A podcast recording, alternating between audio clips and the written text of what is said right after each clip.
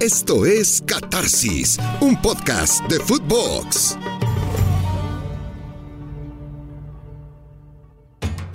Catarsis, un nuevo episodio, un nuevo paso rumbo a la Copa del Mundo aquí en Footbox con este podcast que abarca absolutamente todo lo que es Qatar, todo lo que es el Emirato, todo lo que es esta desértica península, desértica en términos geológicos y no en términos de pobladores, aunque no tiene más que dos millones y medio de habitantes.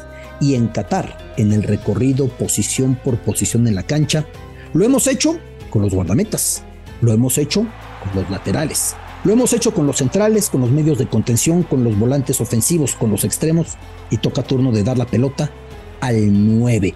Mundial de 1958, aquel mundial que tuviera el mayor registro de la historia en términos de goles anotados. Y allá aparecía una selección francesa que colocaba en la cancha a un delantero de nombre Just Fontaine Just Fontaine, de ascendencia hispano-marroquí, de hecho él mismo me diré en una entrevista que le pude realizar que su abuela le decía justo, no just, y que tenía una gran cercanía tanto a España como a Marruecos, pero lo mismo a la Francia a la que defendía en la cancha. Y Just Fontaine logró enracharse para anotar en aquel mundial 13 goles en 6 Muchos mitos se han dado en torno a la figura de Just Fontaine, que ya en el debut frente a Paraguay hizo tres tantos. Entre los mitos en torno a Just Fontaine, sobre todo resalta uno, que decían que era el suplente y que lo metieron a la cancha. No era cierto, él llegaba como estrella ese mundial. Lo que sí es cierto es que sus zapatos de fútbol no llegaron y tuvo que usarlos de un compañero y que terminando el mundial dijo, toma tus tacos de regreso, pues yo ya los usé, no pensó que eran unos zapatos tan valiosos. Y otro dato muy relevante, en aquel torneo la selección de Francia hacia el final dispuso de un tiro penalti enfrentándose a Alemania Federal. Alemania Federal por el tercer sitio cuando la selección francesa había caído en semifinales contra el Brasil de Pelé. Pelé ya había aparecido con 17 años en ese torneo. Y en ese duelo frente a Alemania, la selección francesa dispuso de un penalti. ¿Qué pensaría usted que acontecería hoy? Si Just Fontaine iba despedazando el récord histórico de goles, que lo cobrara él. Ni lo pensó, él mismo me explicaba. Lo cobró Remón Copá, su compañero de ataque que luego Copá iría al Real Madrid. En ese juego, como sea, Just Fontaine hizo cuatro goles contra Alemania Federal. Se impuso Francia 6 a 3, pero pudieron haber sido cinco y su marca pudo haber quedado en 14. Para que comprendamos, si un futbolista hoy por hoy llegara a la última fecha de un mundial partido tercer y cuarto lugar y goleara al equipo y hubiera un penal, nadie duda que le dan la pelota. Métela, haz más amplios tus récords, amplifícalos, ensánchalos. Me dijo, ni lo pensamos, no jugamos para récords. No era un tema relevante. Y en cuanto a los festejos de gol, me decía Just Fontaine, solo es un gol, solo es un gol. No hace falta ni bailecito, ni coreografía, ni saltos. Es ir a agradecer al compañero que te dio asistencia y de regreso a la media para meter otro. Eso me decía Just Fontaine el paradigma del delantero mundialista. 13 goles en un solo mundial, 13 goles en 6 partidos, aunque la cima de goleadores históricos hoy por hoy es de Miroslav Klose, que se la quitó a Ronaldo Nazario, que se la quitó a Gerd Müller, que a su vez la había quitado esta marca de más goles en mundiales para quedarse en la cima con sus 14. Jules Fontaine, y me decía Jules Fontaine, tengo una profecía. En mil años van a abrir un sarcófago y va a salir una momia y cuando le quiten las vendas va a decir la momia, justo Fontaine sigue siendo el man de los goles de los mundiales. Yo pienso que sí. 13 goles en esa cantidad de partidos. Imposible. Just Fontaine, el 9 y de 9 hablamos hoy. Rumbo a Qatar. Y esta catarsis va al arco, tiene eje de ataque, tiene definición, tiene contundencia, tiene resolución, tiene el hombre que necesita consumar los esfuerzos del resto poniéndola dentro, el goleador. Y para tales fines, con dos grandes goleadores en este programa, el gran Juanjo Buscalia, el gran Raúl Pollo Ortiz. Saludos Juanjo, ¿cómo estás? Hola, querido Alberto Lati, hola Pollo. Eh, vamos a hablar de un puesto que para mí está en extinción en el mundo. Salvo Haaland, que es la excepción a la regla, cuesta encontrar centros delanteros de gran nivel en el mundo. El problema que tiene México no le pasa solo a México. Qué curioso lo que me dices, porque la extinción de puestos la hablamos también con los extremos, el programa precedente, de cómo ya no es habitual el futbolista que vive pegado a la banda. Ahora se disfraza a ratos un interior, o el lateral que tenga más llegada, o el 10 que de repente se pega al costado. Vamos a ver por qué la, la tesis de Juanjo Querido Pollo, ¿cómo estás? ¿Cómo estás, mi querido Beto? Saludos para Juanjo y para toda la gente. Sí, correcto. Incluso el, enganche, ¿no? Que es una posición ya eh, mucho, mucho más escasa. Pero es verdad, ahora, ahora hay técnicos, como en su momento lo dijo el Tata Martino, eh, que están más preocupados de que el centro delantero pueda eh, ayudar en la generación de ocasiones que de anotar el gol. Es decir, hay a muchos delanteros a los que ya no se les juzga por la cantidad de goles que pueden anotar, sino por la cantidad de ocasiones que pueden generar a sus compañeros. A ver, querido Juanjo, ¿de verdad piensas que nos vamos a quedar sin un 9 como tal? ¿De verdad crees que vamos evolucionando mucho? ¿Y a qué atribuyes este cambio en el fútbol, querido Juanjo? Creo que están desapareciendo los especialistas en, puestos claves. Eh, es decir, vos tenías antes un mediocampista central que recuperaba y se la daba al que jugaba. Hoy al mediocampista central se le pide que recupere y juegue. Por lo tanto, se están empleando jugadores más técnicos para ese puesto clave. Bueno, en el caso del centro delantero, ya no es tan usual ver a un futbolista como por ejemplo en otra época fue Martín Palermo. Eh, Riquelme decía, Riquelme decía, hay una frase por allí, Riquelme dando vueltas que decía, nosotros sabíamos que eh, fuera del área jugábamos con 10, porque Palermo no intervenía. Ahora, dentro del área jugábamos con 15, porque Palermo valía por 6. Hoy, al centro delantero, ese que no tocaba la pelota, salvo en el punto del penal, se le pide que salga del área, que juegue. Y, para, y, entonces se va adaptando a, jugadores que tienen mayor facilidad de traslado, futbolistas que puedan intervenir en, en asociarse y el, el, gol empieza a ser una responsabilidad del equipo, no de un solo jugador. Eh, eh, hoy se le pide mucho más gol a los mediocampistas. Yo no creo tanto que esté desapareciendo el 10, Pollo. Yo creo que hay muchos 10 que están jugando de internos. Sí. Y que, y que entonces se le pide que corran también hacia atrás. Y creo que es una generalidad que se está dando en el fútbol moderno. El centro delantero como tal, el grandote fornido de dos metros de altura que cabeceaba o que capturaba algún rebote en el área, cada vez veo menos de esos, insisto, salvo Haaland, el resto, eh, el gol empieza a ser responsabilidad de cuatro o cinco jugadores, ya no de uno solo. A ver, en defensa de la tesis de, de Juanjo, querido Pollo, ahora te devuelvo la pelota. El mundial pasado Francia se coronó con un delantero centro que no hizo gol, Olivier Giroud, y que yo no me atrevo a decir que jugó mal, ¿eh? cumplía con un rol muy determinado para que Mbappé y Griezmann contribuyeran ofensivamente. En 2014 Alemania tenía un arsenal en el que todos hacían goles, pero que tú digas, el 9 de esa selección alemana era Müller. ¿Fue Gutze cuando entró de cambio? No, a lo mejor podía ser en los momentos en los que apareció, pero era un 9 diferente. Sí. Vamos atrás, 2010 España. El 9 de la selección española, en principio era Torres, pero luego fue Villa, pero luego fue un equipo que recordamos muy espectacular pero era muy raquítico en producción de goles, ¿eh? Iba de 1-0 y de 1-0 sumando sus partiditos.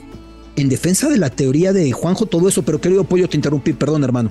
No, está bien, está bien. Eh, coincido en que hay, hay muchos equipos que han aprendido a ganar sin ese, sin ese 9 matón, así como podías hablar de, de Palermo, Podías hablar de otros gigantones del área, tipo John Carew, el, noruego. Podías hablar incluso de Kohler. ¿Te acuerdas este que jugaba en el Borussia Dortmund? Que eran el centro delantero. Jan Kohler, que eran delanteros muy altos, muy fuertes. Eh, Bierhoff, ¿no? otro, otro rematador dentro del área letal. Pero, ¿sabes qué es lo que pasa? Que creo que ya todos lo están haciendo demasiado mecánico. En, en Sudamérica, y el otro día no, no recuerdo quién lo comentaba, decía, a ver, los jugadores necesitan tener eh, un poquito más de eh, un poquito más de esa inspiración natural que tiene, que tiene el jugador. Me parece que era, en Argentina donde lo decían. El brasileño no lo ha perdido. El brasileño es algo que no, no lo ha perdido. Pero de pronto queremos que todo sea eh, mecánico. Queremos que los delanteros tengan que bajar para que el interior tenga que subir y, le hemos quitado inspiración a los jugadores en banda, a los enganches los hemos eh, convertido en interiores, a los centros delanteros los hemos convertido en falsos nueves Y ya si no juegan como Firmino, si no juegan como Benzema, entonces ya no nos sirve. Lewandowski era un killer del área y sigue siéndolo, pero ahora también se le pedía eh, retroceder un poco, ¿no? Ahora lo vemos con la selección mexicana y hablaremos de eso. Henry Martín. Henry Martín no cumple con las eh, características que quiere Martino porque no tiene lo de Raúl Jiménez que es bajarse, botarse, tocar, habilitar al extremo, que aproveche el hueco que, él deja. Entonces, eh, me parece que ya la mayoría de los técnicos están buscando ese centro delantero asociativo, como se le llama actualmente, y no al, al matón dentro del área. Hago un ejercicio. En los últimos 40 años en los mundiales, cada vez son menos las selecciones, decía las últimas tres. Pero si vemos, el 82, Italia fue cargada por los goles de Paolo Rossi, que era el tipo que ni él sabía por qué se paraba donde había que pararse y la metía. Y ese verano, porque si ustedes ven la trayectoria de Pablo Rossi, no fue un tipo de 400 goles, pero para nada. Se enrachó en ese verano. 86 Argentina iba sostenida por Maradona y delanteros que tenían capacidad para resolver algunas de las muchas que les generaban. 90. Esa Alemania disponía de dos grandes delanteros como Rudi Feller y Jürgen Klinsmann. 94, Romario y Bebeto, ¿qué podemos decir? Los dos podrían entrar en el paradigma. 98. Es curioso que Francia en sus dos títulos mundiales fue sin un 9. Stefan Guibard, Christophe Dugarry. De los dos no hacías uno. 2002, Ronaldo Nazario. Y me atrevo a decir que desde Ronaldo Nazario no tenemos a un campeón mundial sostenido por un 9 de raza, Juanjo. Sí, no, no, no, no. Y, sobre todo porque eh, se observa que en un mundial además se juega muy diferente a lo que es eh, la, competencia de clubes a lo, largo, a lo largo del año, ¿no? Y un poco la tendencia está yendo para, para esos lados. Al 9 se le pide, por ejemplo, eh, en una competencia larga, cosas diferentes a lo que se le puede llegar a pedir a un futbolista eh, en una competencia corta como es un mundial. Por eso si yo me pongo a mirar en, en la actualidad, no sé si va a ser el mundial de los centrodelanteros. No sé si el goleador va a salir de un centro delantero. Eh, hace un rato hablabas de aquel Alemania que a mí tanto me duele, el del 2014. Eh, y, sí, era, era Müller o Goetze, pero Goetze es un jugador mucho más de afuera que de adentro. Eh, y terminó haciendo el gol más importante porque fue aquel, aquel en, el, en, el Mundial, en el, tiempo, en el tiempo extra contra Argentina. y Müller hace tiempo que juega fuera, fuera del área. Sin embargo, si pensamos en la actualidad no encuentro un centro delantero que no sea Müller para Alemania, que no es centro delantero tampoco. Eh, y, por eso, pero creo que el principal problema, que en este caso México lo tiene y no lo tienen muchos de estos seleccionados que han sido exitosos a pesar de no tener un 9, que vos necesitas para jugar con ese modelo mediocampistas que lleguen al área y creo que a México no le sobran. Ahí está el problema de México. Porque si vos me preguntás por, eh, no sé, Brasil, el Brasil actual no tiene un centro delantero de raza, no tiene un grandote que baje la pelota, no, no, lo tiene y no lo va a tener y no le interesa tenerlo. Lo que pasa es que atrás juegan todos fenómenos. Eh, Lucas Paquetá, llega Neymar, llega todo. El último nueve que tuvo Fred, ¿no? O sea, el último nueve. o sea, de área, Fredji, como, como le decían. Y lo mal que le fue. Y, le fue mal. Ahora, si tú volteas al panorama internacional, sí, sí nos podemos dar cuenta de que las grandes selecciones que hoy van a jugar la Copa del Mundo no tienen a ese centro delantero natural eh, mató, ¿no? O sea, Portugal tuvo que adaptar a Cristiano Ronaldo a esa posición porque también tiene un overbooking de, interiores y de, extremos, ahora donde ha caído Diogo Jota. te vas a Francia y Giroud no es, no es top, es muy cumplidor y, te, y cumple con otras funciones, pero no precisamente la del anotador. Argentina con Lautaro y Brasil, que, que como bien hemos dicho, no tiene. Y después volteas a otras selecciones de otros lares y te encuentras con que Haran, que no estará en la Copa del Mundo, que es un centro delantero de estos que todo lo que toca lo convierte en oro, eh, no jugará la Copa del Mundo. Te encuentras con que a lo mejor eh, de Serbia sí puede ser ese centro delantero, pero está en una selección que no aspira a ser tampoco campeona del mundo y ellos mismos tienen a Mitrovic y tienen a Luka Jovic, ¿no? Que eh, son escalón por debajo, pero que sí son esos centros delanteros de área. España misma, España misma hoy no tiene un centro delantero natural, tiene a Borja Iglesias, que es lo más parecido, pero no es el, centro delantero en el que se va a sostener el equipo de cara a la Copa del Mundo. Ya lo estaremos hablando, pero es verdad, a lo mejor el único que podríamos decir hoy es Lewandowski y su selección tampoco va a ganar la Copa del Mundo. Es decir, los nueve de área vienen de, de países que no aspiran naturalmente. Hay dos excepciones para mí que confirman la regla, pero a ver, Juanjo, ¿qué opina, querido Pollo? Para mí, Lautaro, aunque cumpla más funciones, es un 9. Y para mí, Harry Kane también lo es. Quitando estos dos nombres de selecciones aspirantes, en las no lo veo en Brasil, yo no lo veo en Francia. A lo mejor Lukaku podría ser, ¿no? Lukaku, Lukaku, sin duda alguna lo es. No sé por qué Bélgica yo me aferro a ponerla detrás y además Lukaku ha jugado muy poco en este semestre, ha estado lesionado mucho tiempo en el Casi no jugó, sí. Inter de Milán, ¿no? Pero Lukaku forma es un nueve auténtico, es el tipo al que buscar y darse en el momento de alta tensión para que le empuje. De acuerdo. Pero yo veo ¿Portugal es candidato? Para mí Portugal un paso detrás. Un paso detrás, porque si no te iba a sumar a, a Portugal que... Andrés Silva puede ser. Sí, o Cristiano Ronaldo. Con, con respeto, la vejez lo transformó a Cristiano Ronaldo en centro delantero. Sí. O sea, yo creo que no es candidato inteligentemente se transformó en centro delantero porque ya no está para hacer esos desplazamientos que hacía cuando tenía veintitantos, que corría 50 metros con la pelota. Hoy, bueno, juega cerca del área porque tuvo que adaptarse a lo que es el paso del tiempo. Y te diré que, que si Portugal no lo consideramos candidato es por Fernando Santos y ese estilo tan... Tan, tan, pobre, ¿no? Eh, de acuerdo a la materia prima que tiene, porque si tú volteas y ves el 11 titular de. Para que te traigo los violines. Te traigo los violines para que empieces ah, con la lírica. No, eh, no puedes hablar de Rui Patricio, puedes hablar de Guerreiro, puedes hablar de Cancelo, puedes hablar de Pepe, de Rubén Díaz, de Bruno Fernández, de Bernardo Silva, de Diego Yota, de Cristiano Ronaldo, de Danilo, es decir, la, la bueno, Diego Yota parece que no. Diego Yota ya no.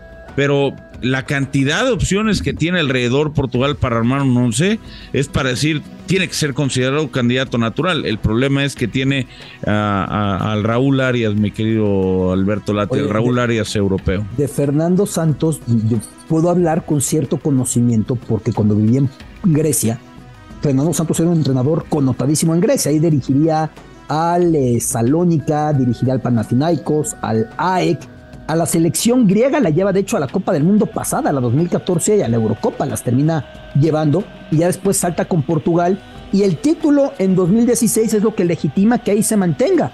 Pero siempre en Grecia la crítica, incluso con equipos, que, no sé ¿qué tiene que ver el Salónica con esto?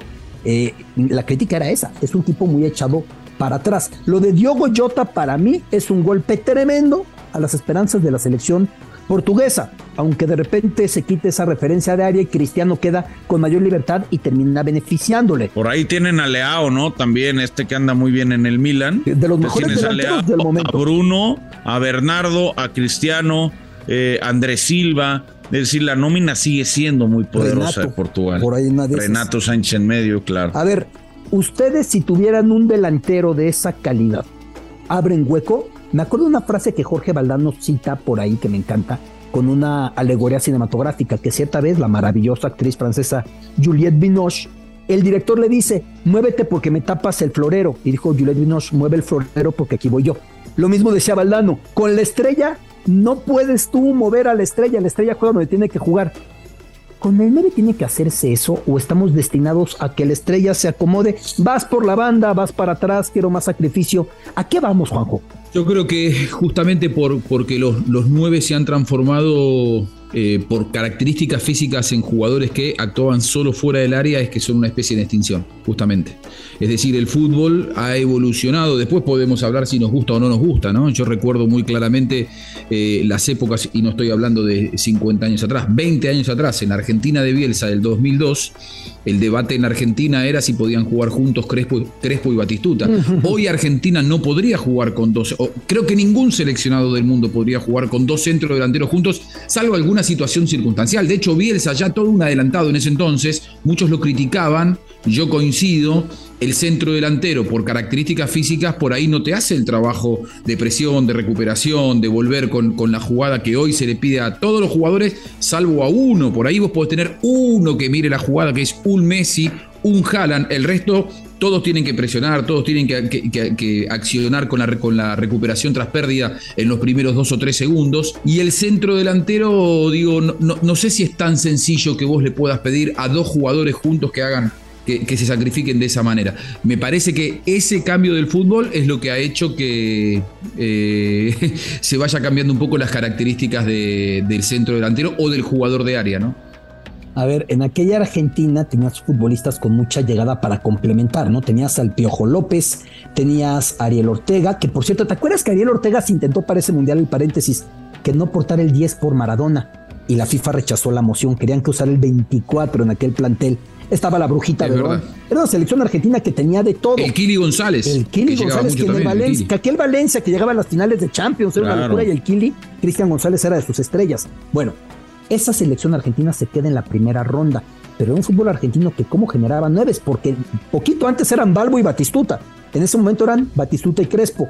Recientemente Crespo revelaba lo que le decepcionó, que no fue claro con él Marcelo Bielsa. Recordarás todo lo que rodeó ese equipo. Pero Bielsa se adelantó. juzgamos a partir del resultado y Argentina se quedó encallada en primera ronda. Pero acaso ya desde entonces poner a dos de esos ya no funcionaba. Y es lo que me lleva a mí a pensar ¿Cómo puede ser que no estemos logrando que dos delanteros de ese calibre no puedan cohabitar en la cancha, no? A mí no me, a mí eso no me, no me cuadra. O sea, yo creo que si tienes hoy a Batistuta y tienes a Crespo, los tienes que meter. Es como si tienes hoy a Cristiano Ronaldo y a Haaland y, decides sentar a uno porque no pueden coexistir.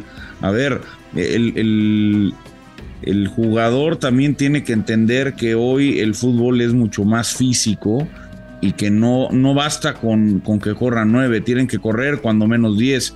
Y cuando hablabas de la importancia del nueve, eh, cuando yo veo la, la, gala del balón de oro, me encuentro a Robert Lewandowski que le dan el trofeo de Gerd Müller, veo que a Benzema le dan el balón de oro, veo todo lo que ha corrido a través de Haaland ¿no? en estos meses que, que ha irrumpido con, con mucha fuerza el gol cuesta lo que cuesta porque, porque es, lo que, es lo que cambia los partidos. El gol al final no, no deja de ser el táctico ¿no? En, en, los partidos. Así que para mí, si yo tengo un hombre con gol, a ese le tengo que dejar hacer lo que quiera, por ejemplo, o, o lo que quiera dentro del campo, vaya. Por ejemplo, Mbappé Mbappé no es, el, no es un centro delantero natural, pero Mbappé sabes que no, no, no, lo necesitas bajando atrás de media cancha.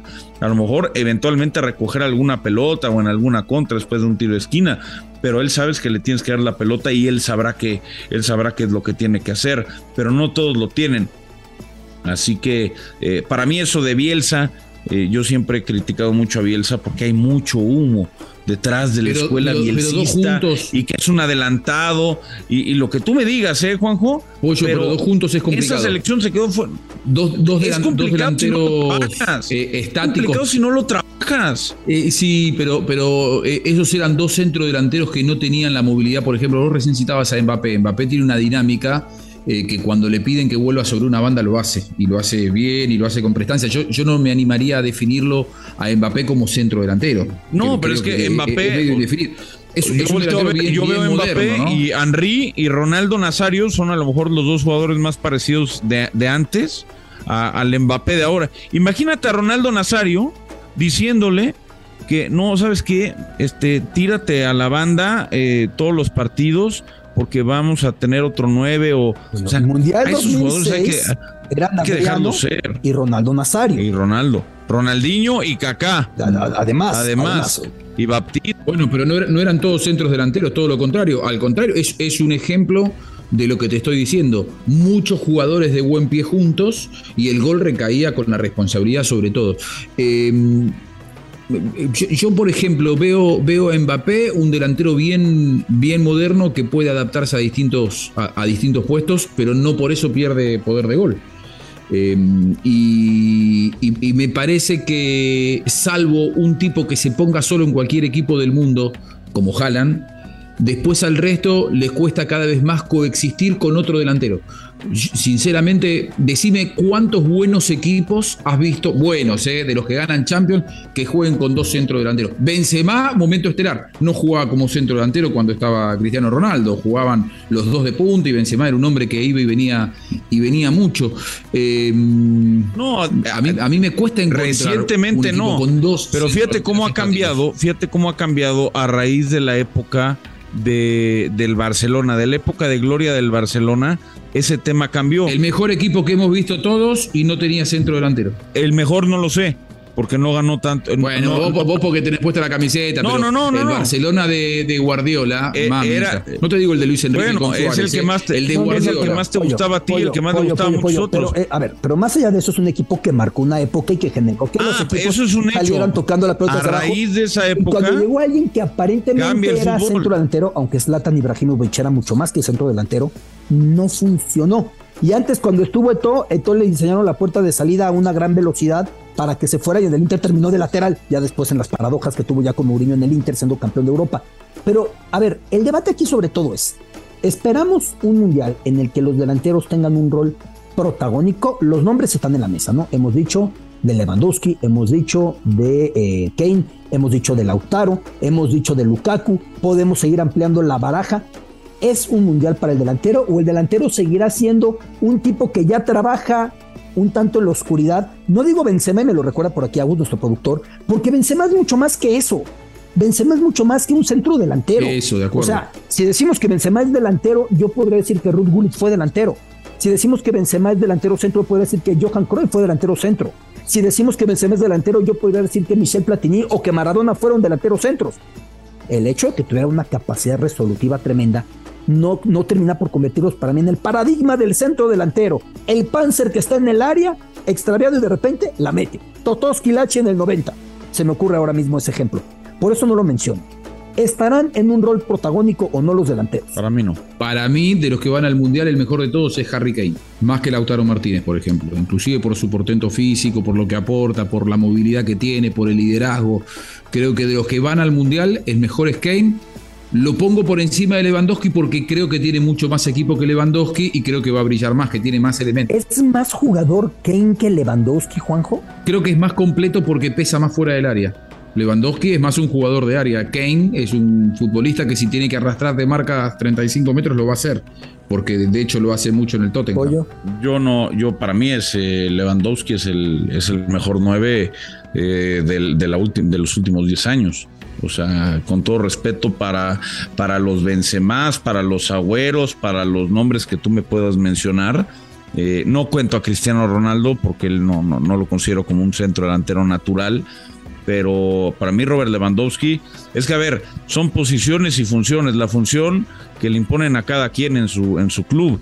Eh, a Lewandowski le dicen hay que meterla. Y la mete. Y la mete en todos los campos. pero vos me hablas de Lewandowski de hoy que erra, que erra contra el Bayern Múnich.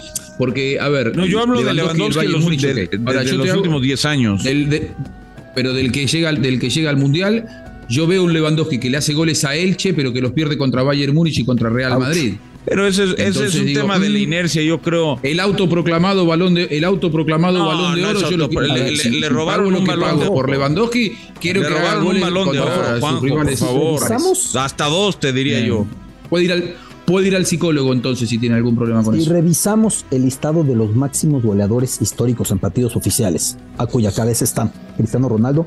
Lewandowski es el tercero de los goleadores en activos y está cerca del puesto 10, ¿eh? O sea, su dimensión ya es histórica. Mantener un ritmo goleador de a 50 goles por temporada es algo tremendo, es algo brutal y Lewandowski ya está ahí en la undécima posición acercándose mm. al puesto 10. Pero más allá de los números históricos, tú dices de en el momento cumbre que sea resolutivo. Es a lo que tú te refieres. Claro.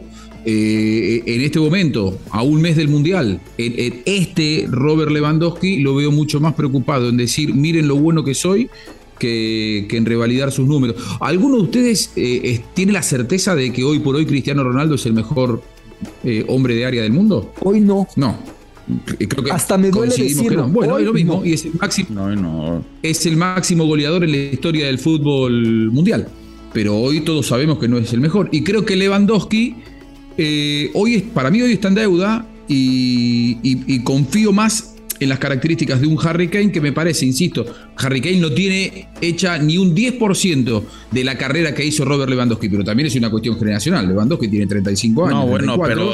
y Harry Kane. Me, parece muy bien, pero te voy, a, dar dos datos. Harry Kane ha estado en dos finales. Nunca ha ganado un título. Naturalmente, con, con Tottenham es difícil, pero estuvo en la final de Champions contra Liverpool y estuvo en la final de la Eurocopa en casa contra Italia. Y, y ninguna de las dos pudo ser resolutivo. Estamos juzgando a Lewandowski porque lleva tres meses en Barcelona donde no ha podido anotar eh, en algunos partidos contra eh, Inter de Milán y Bayern Múnich, pero donde lleva 10 años, donde ya fue campeón de prácticamente todo.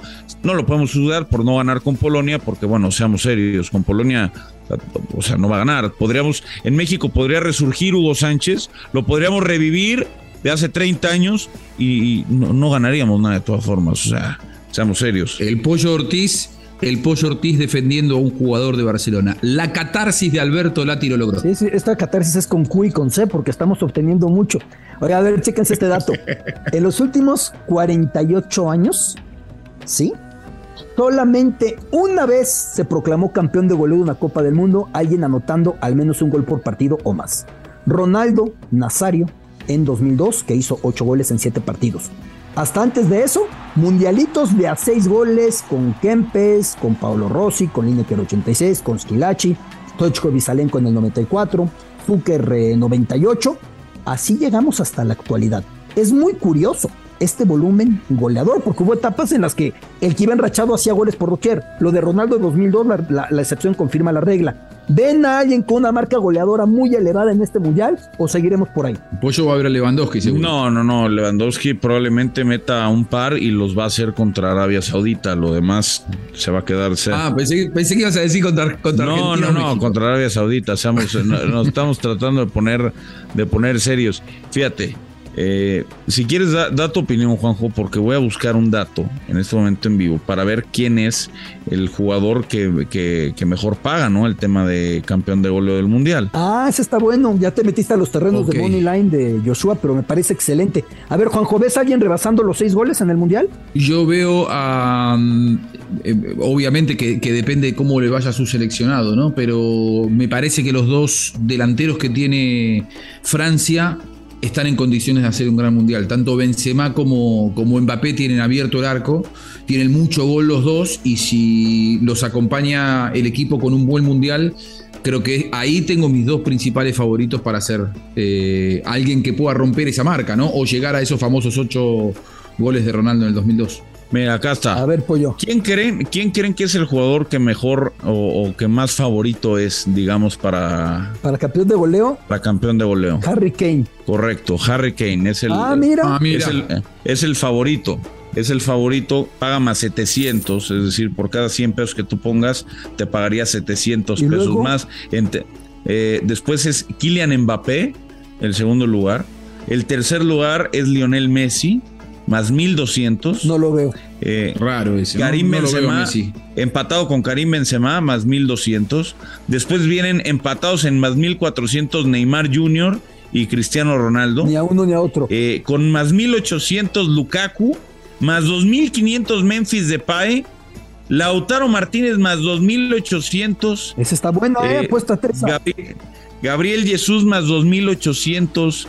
A ver, digan un nombre de los que no haya dicho que digan, oye, este podría, ¿por qué no? Di María. Di María, vale, gorro. No, no parece. Di María, Di María. Di María paga más 15 mil por cada, por cada.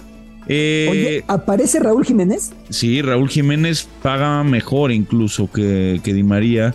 El Chucky paga más 15 mil también como Di María. Raúl Jiménez paga más 12 mil 500. Oye, ya que estamos con, el, con Chucky, con eh, Raúl Jiménez, ¿quién va a ser el 9 de la selección mexicana? Sí, por momentos debería ser Henry Martín, ¿no? Pollo. El tema es que, híjole, eh, yo también creo que va a ser Henry, pero pues va, Tata va a aguantar lo más posible a, a Raúl Jiménez. Ahora, si físicamente llega bien, si físicamente está óptimo, la batalla entre Henry Martín y Funes Mori va a ser brava porque el Tata está empecinado en que Rogelio es el único que puede hacer de Raúl Jiménez en la selección. Y eh, a ver, la definición del campeonato del México eh, puede ser determinante porque los dos están con actividad.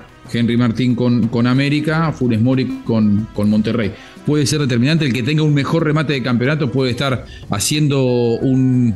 Eh, un casting para el Mundial? No, yo no creo que sea eso, porque el casting entonces ya estaría decidido, tendría que ser Henry Martín. Si Funes Mori ha metido un gol en los últimos tres meses y medio porque ha estado lesionado. Aquí volvemos al tema de hace por eso digo el remate. pero por eso te digo lo que al principio comentaba, las posiciones y las funciones. ¿No? Los dos son nueves, pero la función que le, la función que le pide al centro delantero Martino no te la puede hacer Henry Martín, pero a lo mejor sí te la puede hacer Funes Mori. Qué complejo panorama, porque además un delantero necesita el tiempo que solo te da, el timing que solo te da estar en la cancha. Y el alta médica no representa el alta para estar con esos instintos ya pulidos. Vaya plática, hubo instantes en el que esta catarsis se disfrazó de Mother Soccer, hubo instantes en los que Raúl Pollo Ortiz mostró mucho de lo que no se había atrevido a mostrar. Está bien, está bien Pollo, pero sobre todo nos aportaron muchísimo un debate que yo voy a ser sincero, a la primer, al primer balón que tomó Juanjo como delantero de época lo puso adentro de la portería diciendo están tendiendo como dinosaurios en era glacial a la desaparición. Debate interesantísimo. Juanjo Buscalia, siempre un privilegio tenerte en Catarsis. Lo mismo digo, un privilegio que me invites, Alberto. Abrazo grande. Queridísimo Pollo, muchísimas gracias de verdad. De verdad fue un gran, gran debate el que tuvimos. No, muchas gracias a ti, Beto. Abrazo a Juanjo y ya nos estaremos conectando más adelante para para ver quién mete más goles, eh, si Henry Martín o Lautaro Martínez. o Lewandowski. Se ríe este, eh, se ríe, se ríe. La grande, increíble. Una muy rápida. Cuando México enfrentó a Argentina todavía con Tuca Ferretti, me parece, yo estaba cuestionando que yo no veía el relevo generacional arriba de Argentina y que yo pensaba que Lautaro no era una realidad. ¿Qué pasó después? ¿Cuántos los metió? ¿Tres? Y en el primer tiempo. Eh, sí, sí, sí, Mejor calladito. Les mando un gran abrazo, Pollo, Juanjo. Abrazo. Abrazo. Catarsis, continuamos. La entrevista en Catarsis. Y esta catarsis no va a estar completa si no abarcamos, si no abordamos cada tema relevante de cara a la Copa del Mundo. Hemos hablado de lo cultural y de lo político y de lo religioso y de lo gastronómico y de lo curioso y de lo futbolístico y de los momios y de lo que se mueve. Pero van decenas de miles de mexicanos a tierras mundialistas y por eso es un privilegio poder conversar con Alfonso Segbe, coordinador general de la estrategia del gobierno mexicano rumbo a Qatar de parte de la Secretaría de Relaciones Exteriores, de la Cancillería, de la dependencia que encabeza Marcelo Ebrard. ¿Qué está preparando México para esta Copa del Mundo? Lo primero, saludarte. ¿Cómo estás, Alfonso? Muy bien, Alberto. Muchas gracias. Qué gusto volverte a ver. Pues cada vez es más cotidiano todo esto y prácticamente ya estamos a unas semanas de que inicie esta justa mundialista. ¿Y qué toca ya? Pues el equipaje hemos venido hablando y platicando gracias al apoyo tuyo y de los demás colegas de los medios de comunicación y de las plataformas digitales, qué se requiere para ir a Qatar y para ello desde el primero de abril la Secretaría de Relaciones Exteriores, por instrucciones presidenciales y por indicaciones del canciller Marcelo Ebrard, preparó un grupo transversal de la Cancillería para ir eh, trabajando en una estrategia de protección preventiva. ¿Qué quiere decir esto? Pues informar a toda la banda que va a ir al Mundial de Qatar 2022, ¿qué requisitos tiene para ir? Desde la parte de la autoridad de Qatar y las actualizaciones periódicas, ha habido muchas, el tema de la Haya Card, que solo se podía hacer si tenías tu boleto de entrada al estadio y también tu hospedaje reservado. Y después salió el tema de que a partir de esa que tú tenías, podías invitar a tres personas pagando una cantidad que no necesariamente tenían que tener el boleto de entrada a los partidos, pero sí disfrutar de este ambiente mundialista. Ha habido todas estas actualizaciones, nosotros no hemos dejado de recordar que siempre es conveniente tener tu esquema de vacunación completo, verificar tu pasaporte, porque no va a haber capacidad en la Secretaría de Relaciones Exteriores y estamos ya a solo unos días de renovar tal cantidad de pasaportes, hay 45 oficinas de pasaportes, entonces por favor a la banda que no lo haya hecho, por favor verifiquen que el pasaporte tenga una validez mínima de seis meses para entrar a Qatar. En ese momento, para ir a Qatar se necesitan varios puntos de conectividad. Consulten la guía del viajero de la Secretaría de Relaciones Exteriores e inscríbanse en el sistema de registro para mexicanos en el exterior. Ya nos vamos a Qatar. Ya. Alberto, ¿ya estás listo? Estoy casi listo, Alfonso, y es muy importante. Yo he sido muy enfático. Muchas veces algunos de los que nos dan el privilegio de escucharnos y me ven en televisión y en el radio, que me dicen, es que no paras de repetir, y lo voy a seguir repitiendo, porque es muy importante si van a ir a tierras mundialistas, tienen derecho y todos tenemos derecho, somos individuos, somos humanos, a decir, esta regla es ridícula, esta me gusta, aquella es absurda, pero si van, respeten las reglas Secretaría de Relaciones Exteriores los va a apoyar si tuvieran un problema. No les va a pagar un abogado. Y yo me parece que eso es lo indicado, porque si no, no terminamos con esto. Seamos responsables, rompamos precedentes previos eh, y vamos a divertirnos.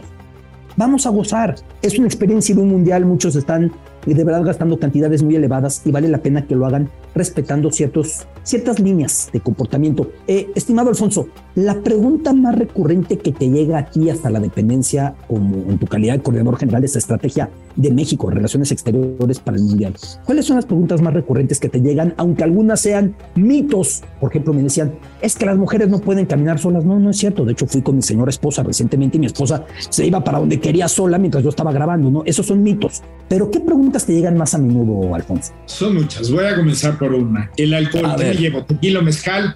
No te lleves ninguna de ellas porque te la van a quitar llegando a Qatar, es escaneado en el aeropuerto. Toda botella que lleve. No, no, ahí la creatividad no va a funcionar, también el equipaje de mano. Oye, entonces eh, no va a haber alcohol en Qatar. Claro que va a haber en las zonas designadas para ello, las fan zones, antes y después, tres horas antes del partido, después del partido, en los hoteles y bares con esta licencia. Oye, ¿qué pasa si rento un coche y voy bebiendo en el auto? Difícilmente lo vas a hacer, ya no hay autos para rentar. Doha y la circulación, porque estamos hablando de 75 kilómetros en donde están los ocho estadios, pues hay un transporte público muy eficiente, vas, autobuses y el metro de Qatar y con tu Hayakar el transporte público va a ser gratuito. Entonces, el tema del auto, pues para empezar no va a suceder. Y pues con la botella tampoco, porque nunca vas a ver una botella, es decir, te van a dar tu bebida en el bar, en el establecimiento, en el restaurante, pero nunca va a haber una botella que te permita andar caminando por los espacios públicos con ello. Y los espacios públicos, como bien lo decías, hay que respetarlo.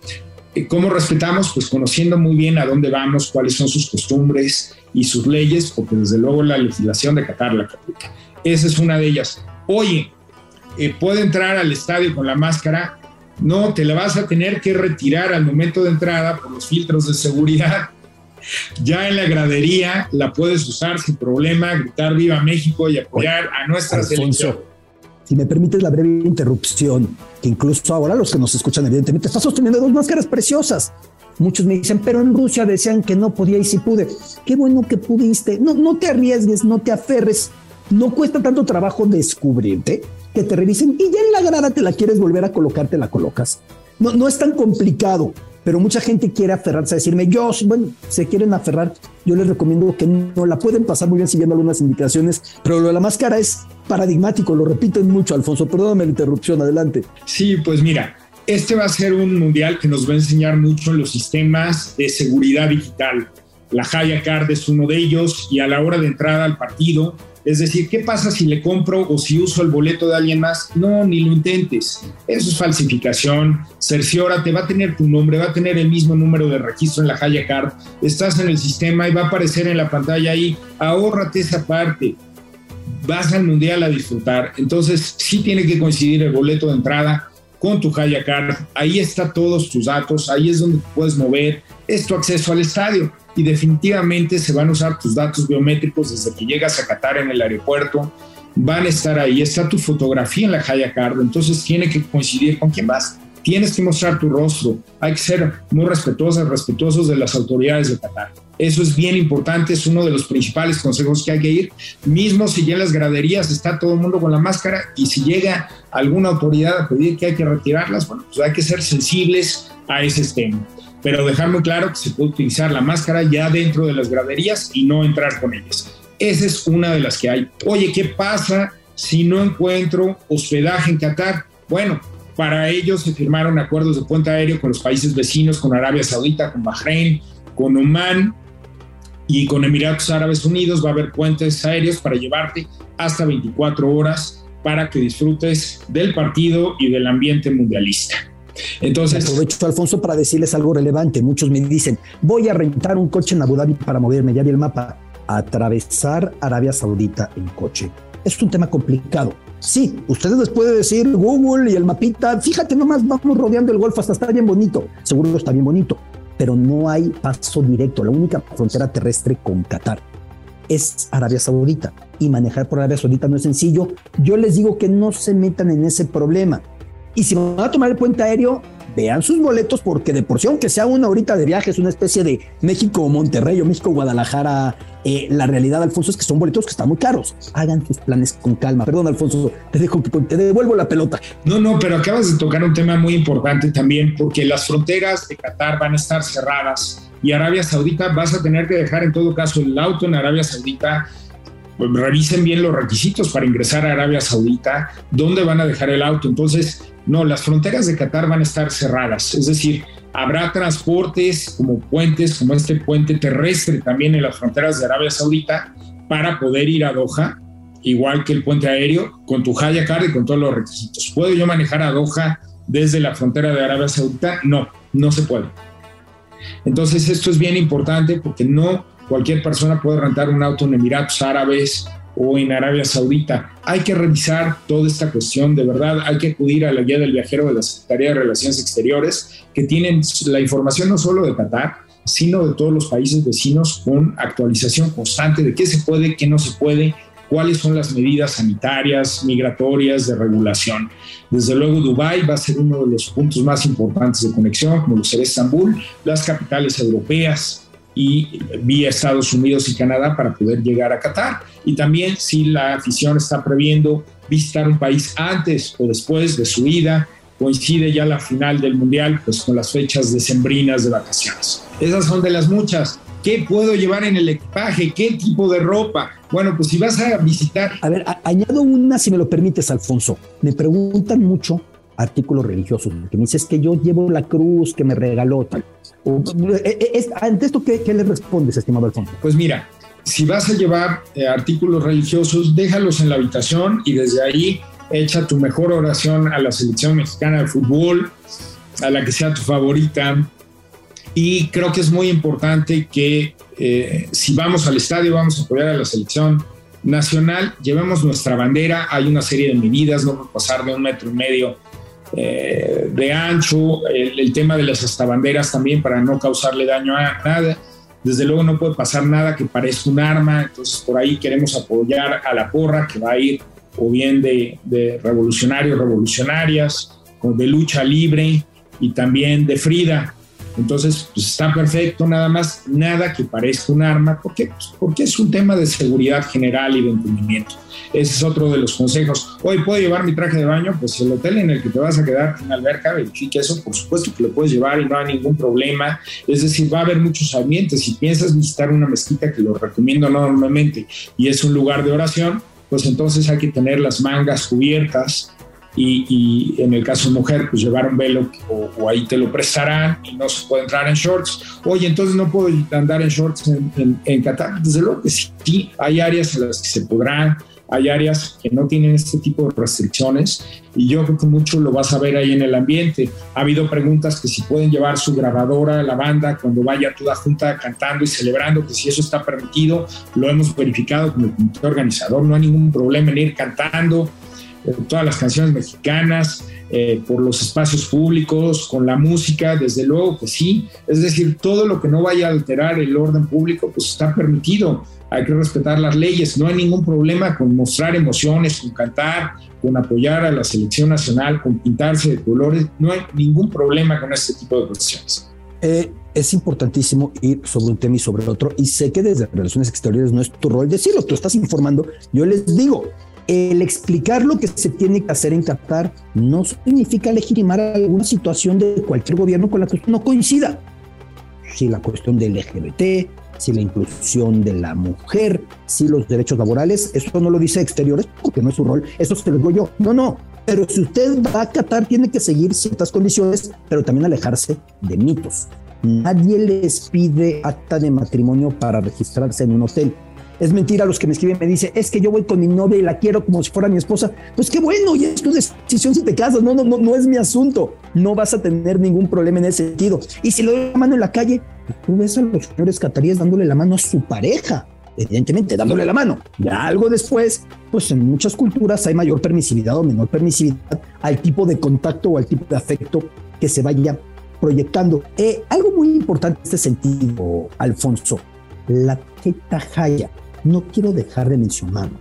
Sin tarjeta Jaya, que es el Fan ID, ya Rusia lo puso en vigor cuatro años y medio atrás, no se van a poder subir al avión y no vale aquello de llegando al lago, ay, ay, le digo que ya la tengo. No, no, no. Es explicarle a la gente para que no se expongan, Alfonso. Cuesta mucho esto y sería una pena que lo perdieran o les costara dos mil dólares más por estas eh, imprudencias. Efectivamente, a ver, todas las líneas aéreas que tienen eh, trayectos a Qatar están avisadas por las autoridades de Qatar que si una persona no tiene la Haya Card, no puede abordar el avión. Así de simple, o sea, es, no es ni siquiera llegar a Qatar, no va a haber esa oportunidad en los puntos de conexión, en el momento del abordaje, está en los sistemas de las líneas aéreas desde el primero de noviembre hasta fin de diciembre. Este es el requisito para ir a Qatar. Oye, pero yo leí que las personas mexicanas no necesitamos visa para ir a Qatar. Efectivamente, pero entre el primero de noviembre y el fin de diciembre, toda persona que quiera ingresar a Qatar tiene que tener una Hayaka. Eso es, no lo dejes al final, incluso si ya tienes tu boleto, tu hospedaje, no digas, llegando allá la hago, la lleno, no, empieza a hacer desde ahora de verdad ya son los últimos días. Literal, ahorita en que hay que estar pensando en la maleta, todo lo que hay que llevar, si vas a llevar zapatos, tenis, chanclas, guaraches, shorts, pantalones. Eh, por cierto, el Mundial pasado de Rusia, me acuerdo en las filas para el Fan ID, de repente me encontraba leyendas del fútbol. O sea, no, no era, es como eres leyenda, el no. Todos necesitábamos el Fan ID, los periodistas, los técnicos de televisión, los dirigentes, los patrocinadores, los aficionados, lo que usted me dijera. Así que necesitan su jaya para poder viajar. Eh, Alfonso, antes de despedirnos, me parece muy prudente reparar en un punto que la verdad yo aplaudo. La aldea cultural Catara, que es hermosa por cierto, la Catara Cultural Village tiene la mezquita dorada que es preciosa, tiene los almacenes Lafayette, vaya usted a saber por qué los almacenes Lafayette de París tienen su sucursal en Doha, bueno, hay mucho dinero de por medio, tienen restaurantes espectaculares, a los que les interese saberlo, son restaurantes que no sirven alcohol.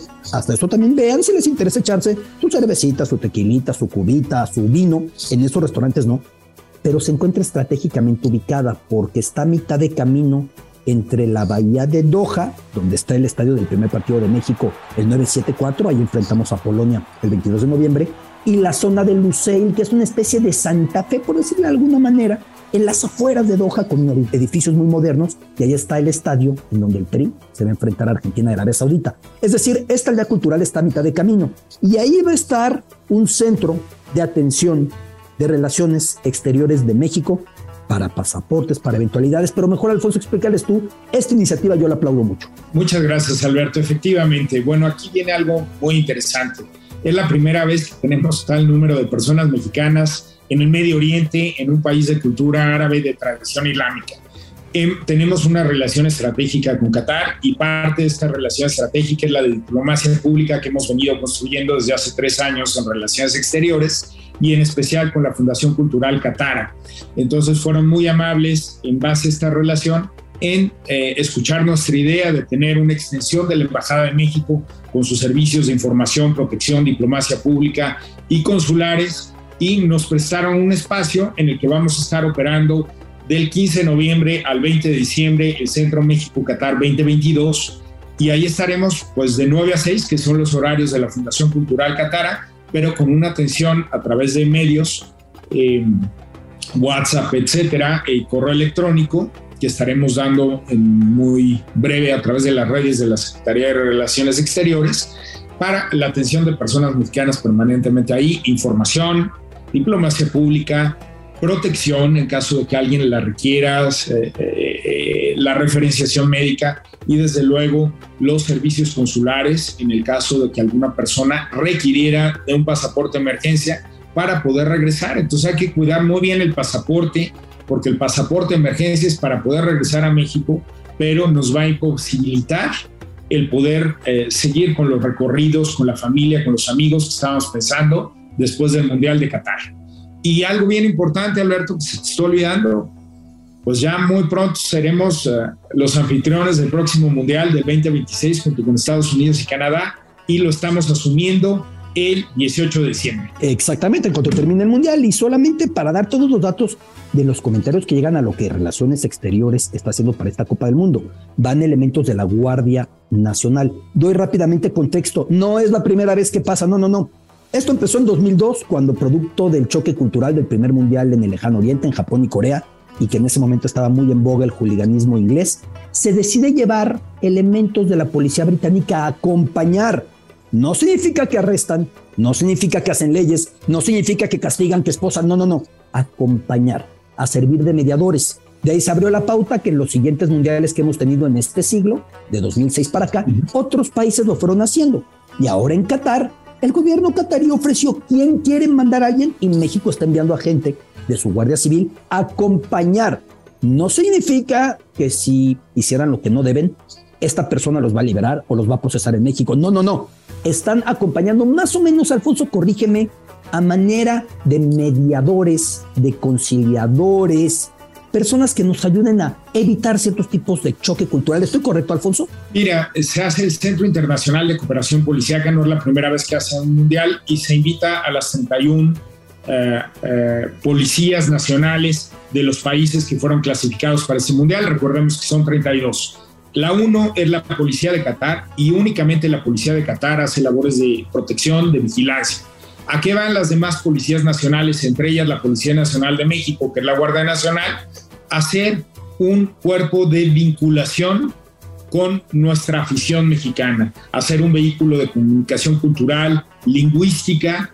¿Por qué? Pues para proteger en el sentido de poder comunicar. Únicamente la policía de Qatar puede hacer las labores de seguridad, de vigilancia, y la nuestra a lo que va a coadyuvar a ser un vehículo de comunicación han sido invitados por la Policía Nacional de Qatar directamente, no van al Centro México-Qatar, no, no van vía Relaciones Exteriores. El gobierno de Qatar es quien está proveyendo del hospedaje, de la alimentación, para ser parte de este Centro Internacional de Coordinación Policíaca, junto con otras policías nacionales de los países participantes. Y es un claro ejemplo de lo que tendremos que estar previendo para México, Estados Unidos y Canadá 2026, tres países histórico, y en el que estarán pues jugando 48 selecciones nacionales. Esto es bien interesante, viene un incremento muy, muy interesante que se ajusta a las tendencias geopolíticas del mundo. Pues ha sido un placer, Alfonso Serve, coordinador general de la estrategia del gobierno mexicano rumbo al Mundial de Qatar, escuchar, seguir, ya regresando, piensan qué ley les gustó y qué ley no les gustó. Es parte de un viajero, eso es derecho de un viajero, pero ya respeten las reglas. De verdad, Alfonso Segbe Sé lo que tienen encima en relaciones exteriores en este momento y por eso valoro mucho que aquí en Catarsis pues hayas comparecido para compartir con nosotros esta serie de consejos de salud, de vida, de subsistencia y de buen comportamiento en tierras mundialistas, Alfonso. Nos vemos, muchas gracias Alberto, gracias por esta invitación a Catarsis. Ahí están las palabras de Alfonso Segbe, reitero, coordinador general de la estrategia del gobierno mexicano de Secretaría de Relaciones Exteriores rumbo a la Copa del Mundo. Continuamos. Así se dice en árabe. Catarsis espectacular, con debate, con discusión, con datos, con la Copa del Mundo que se acerca, pero también con algunas palabras en árabe. Sin adjetivos no vamos ni a la esquina. ¿Cómo se dice grande? Kabir. ¿Cómo se dice chico? Sagir. ¿Cómo se dice bueno? Tayeb. ¿Cómo se dice malo? Sayi. Y una más que les puede llegar a servir si se encuentran en el Wakif, en el mercado principal de Qatar, regateando. Barato, Rakisat. Caro, Mukalifa. Espero que les sirvan de algo estas palabras. Nos acercamos a la Copa del Mundo y es un privilegio continuar podcast a podcast en Footbox rumbo al Mundial. Catarsis, gracias por su compañía. Esto fue Catarsis con Alberto Lati, exclusivo de Footbox.